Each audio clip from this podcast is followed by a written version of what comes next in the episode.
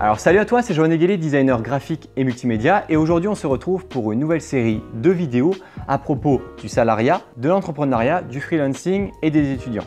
Que tu sois étudiant, salarié ou freelance, peut-être que tu vas, que tu es ou que tu étais salarié à un moment donné. Donc cette vidéo en fait va te montrer les différents points qui pourraient pousser un salarié à la démission. Je t'ai présenté ça en cinq catégories et la première c'est la charge de travail. Ce qui pourrait te pousser à la démission, c'est la surcharge de travail répétée. Et c'est tout à fait normal dans une entreprise d'avoir des périodes de rush. Tu vois, par exemple, avant les vacances, avant Noël, avant Pâques, à un moment donné où euh, les clients de l'entreprise euh, vont vendre en masse des produits ou des services, par exemple. Mais il n'est pas normal d'avoir ces périodes de rush en permanence. Et si jamais ça arrive, c'est que c'est une mauvaise gestion de l'entreprise et que peut-être il faudrait faire appel à de nouveaux salariés. J'ai d'ailleurs un exemple assez concret euh, d'une entreprise que, je connais bien à Lyon euh, qui a cette surcharge de travail répétée et en fait on se rend compte que euh, tous les salariés qui, vont dans cette entreprise en question vont commencer à travailler 1, 2, 3 ans et vu que la surcharge de travail ben, elle est en continu, ben, au fur et à mesure ben, ces salariés là ils vont tout simplement se barrer de l'entreprise et en fait, je me rends compte qu'en discutant avec des personnes qui viennent de cette entreprise en question, chaque salarié vient pendant 1-2 ans histoire d'avoir les compétences et l'expérience de passer en freelance, et puis partent de l'entreprise. Du coup, cette entreprise en question, bah, elle est juste perdante puisque elle va former une ou plusieurs personnes à un poste, et euh, là où elle est formée à ce poste, elle pourrait y rester peut-être pendant 5-10 ans, ce qui sera extrêmement intéressant pour l'entreprise vu qu'elle l'a formée. Eh bien non, ces personnes-là, elles vont partir tout simplement parce que la charge de travail était beaucoup trop conséquente. Et, euh, voilà, donc tout simplement, ils partaient en freelance à ce moment donné. Donc à un moment donné, vaut mieux alors investir euh, avec des, nouveaux salariés pour les différents postes en question pour qu'ensuite ils aient envie de rester, il y ait une bonne atmosphère et euh, qu'ils ne partent pas dans d'autres entreprises ou qu'ils ne partent pas en freelance. Ce dont on parle un peu moins, c'est la sous-charge de travail. Parce que autant travailler en continu, c'est épuisant, mais autant se retrouver dans une entreprise où on n'a juste rien à faire, ou si à moitié du temps on est là à ne rien faire, ben, c'est pas très épanouissant pour le salarié. Euh, du coup, ce qu'il faut, c'est avoir au moins des missions de secours, avoir des missions qui te permettent de travailler sur des choses qui, en période de non-rush, euh, te permettront de ne pas t'ennuyer et de t'épanouir dans un autre domaine, ou voire même à proposer des, RTT supplémentaires à tes salariés en conservant ton salaire. Les freelances ou les indépendants, par exemple, ne vont pas travailler en continu. Ils vont avoir des périodes de démarchage, des périodes de rencontres clients, des périodes de rendez-vous physiques, ce qui leur permet de jongler comme ça avec leurs différentes missions. Et si jamais à un moment donné, comme je t'en ai parlé sur la vidéo Prépare tes vacances que je te laisse en fiche en haut à droite, eh bien, je te disais comme quoi, si jamais tu as moins de clients en été, juillet, août, tu peux toujours travailler sur ton site web, tes réseaux sociaux, sur d'autres types de prestations qui sont peut-être pour toi-même afin que tu ne t'ennuies pas et que tu continues de, t'épanouir dans ton travail. Dans ce deuxième point, on va aborder tout ce qui est lié à la reconnaissance et tout d'abord le manque de reconnaissance. Qu'importe ton poste, que tu sois payé au SMIC ou au salaire d'ingénieur, tu souhaites avoir de la reconnaissance à la hauteur de ton travail. Et cette reconnaissance, elle permet de motiver les équipes et de les lier entre elles afin qu'elles soient plus productives. Ce manque de reconnaissance va t'amener de la rancœur, va diminuer la confiance que tu as envers ton entreprise, tes managers et tes supérieurs hiérarchiques. Cela te démotivera et ne te donnera pas l'envie de travailler dur pour ton entreprise et de faire évoluer son activité. Et finalement, tu t'accrocheras uniquement à d'autres points positifs comme le salaire, euh, les collègues ou autres. Et quand je te parle de collègues, on va pouvoir passer au troisième point, à savoir la relation professionnelle avec ses collaborateurs. Dans le salariat, l'ambiance des équipes est extrêmement importante puisque cela donne envie d'aller travailler, motive les équipes et permet entre elles de travailler correctement en coopération. Et cela permet également de compenser d'autres effets négatifs du travail en question. Mais il faut également que cette relation puisse être étendue aux relations hiérarchiques, donc pas forcément des collègues qui sont exactement au même niveau, au même poste, mais également aux managers qui sont là à donner des ordres ou à conseiller sur telle ou telle création.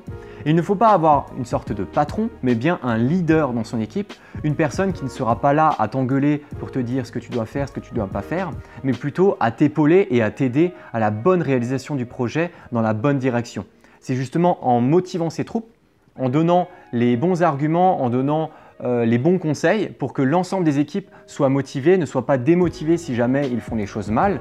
Il faut dire les choses correctement pour faire réussir la mission à leur entreprise. Puisque finalement, la motivation et le bien-être, ça va clairement augmenter la productivité du salarié ou de l'équipe des salariés, ce qui va permettre de faire grandir le chiffre d'affaires de l'entreprise, alors que si jamais ces employés-là sont sous pression, ils vont peut-être faire du travail de moins bonne qualité, moins rapidement, ou bien quitteront directement leur emploi.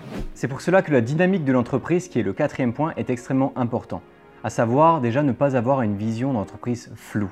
Si tu es graphiste salarié au sein d'une agence de communication, par exemple, tu n'es pas un ouvrier qui travaille à la chaîne et qui va récupérer son salaire à la fin du mois.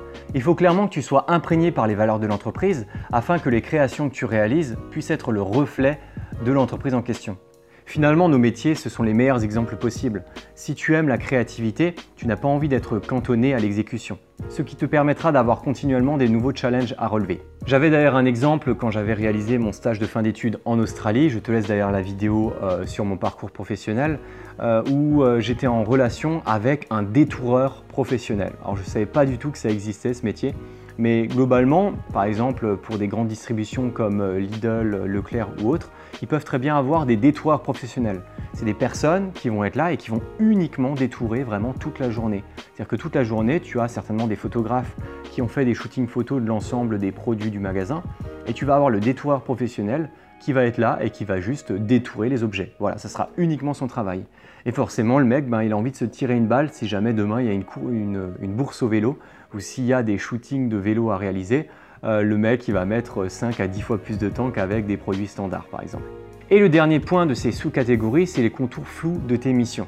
Comme toute réalisation graphique, tu auras un cahier des charges et un briefing client qui te permettront de voir sa vision de la réalisation pour que tu puisses savoir précisément vers quelle direction tu vas devoir aller. Or, plus le briefing sera flou, et moins tu seras efficace et moins tu sauras précisément ce que tu devras faire. Et forcément, en tant que freelance, ça nous est déjà forcément arrivé d'avoir un briefing qui n'était pas suffisamment clair et précis. Alors, soit le client en question ne t'a pas donné suffisamment d'informations, soit tu as oublié de lui en demander davantage, et à la fin, tu te retrouves ben, à devoir refaire la réalisation plusieurs fois d'affilée, à faire des retours supplémentaires, ce qui va forcément te dépiter au fur et à mesure du temps. Alors forcément, ça va te donner un coup au moral, mais c'est pas trop grave si ça arrive que pour une, deux ou trois missions. Mais par contre, si ça arrive pour toutes les missions que tu es en train de réaliser, ça pourrait tout à fait être un motif de démission. Et pour finir, le cinquième et dernier point, celui que tu attendais certainement depuis le début de la vidéo, on va parler de l'équilibre personnel. D'un côté, tu as la scission vie professionnelle et vie personnelle. Cet équilibre est extrêmement important parce qu'il ne faut pas que ta vie professionnelle empiète sur ta vie personnelle et inversement. Alors comme on en a parlé en début de vidéo avec la charge de travail, il est tout à fait possible qu'à un moment donné dans le temps, euh, tu aies besoin de faire des heures supplémentaires, que ce soit le soir, un week-end ou une semaine en précis où tu vas travailler beaucoup plus, mais il ne faut pas que ce soit récurrent, il faut que ce soit ponctuel en fonction des demandes clients. Et d'autre part, la rémunération qui à elle toute seule peut compenser absolument tous les autres critères que je viens de te présenter précédemment. Si tu as des contraintes salariales énormes, que tu as besoin de ça comme compétence, de ça comme expérience, que le tarif n'est pas approprié au marché, bah forcément, ça pourra être un point unique de passage à la démission. Alors je ne vais pas tergiverser pendant 5 minutes, mais finalement, si le salaire n'est pas suffisant dans la boîte où tu es employé, soit tu vas changer de boîte, soit tu vas tout simplement passer en tant que freelance ou indépendant. Alors j'espère que cette vidéo t'aura plu. Alors aujourd'hui l'objectif n'était pas de te montrer comment convaincre tes clients de signer tes devis ou de facturer plus, mais vraiment de te montrer en fait toutes les contraintes liées au salariat et que peut-être passer en tant que freelance ou indépendant, ça peut être la solution si jamais tu ne veux plus avoir autant de contraintes négatives euh, par rapport à, ton métier ou à ton poste. Donc n'hésite pas à laisser un commentaire, un j'aime, à t'abonner à la chaîne, à me suivre sur Instagram, Instagram TV. Je vais tout rajouter. Hein. Euh, tu peux également aller sur Facebook. Euh, j'ai une page à mon nom et également un groupe privé d'entraide entre freelance. Donc je te dis à très vite pour une prochaine vidéo pour toi freelance. Allez, ciao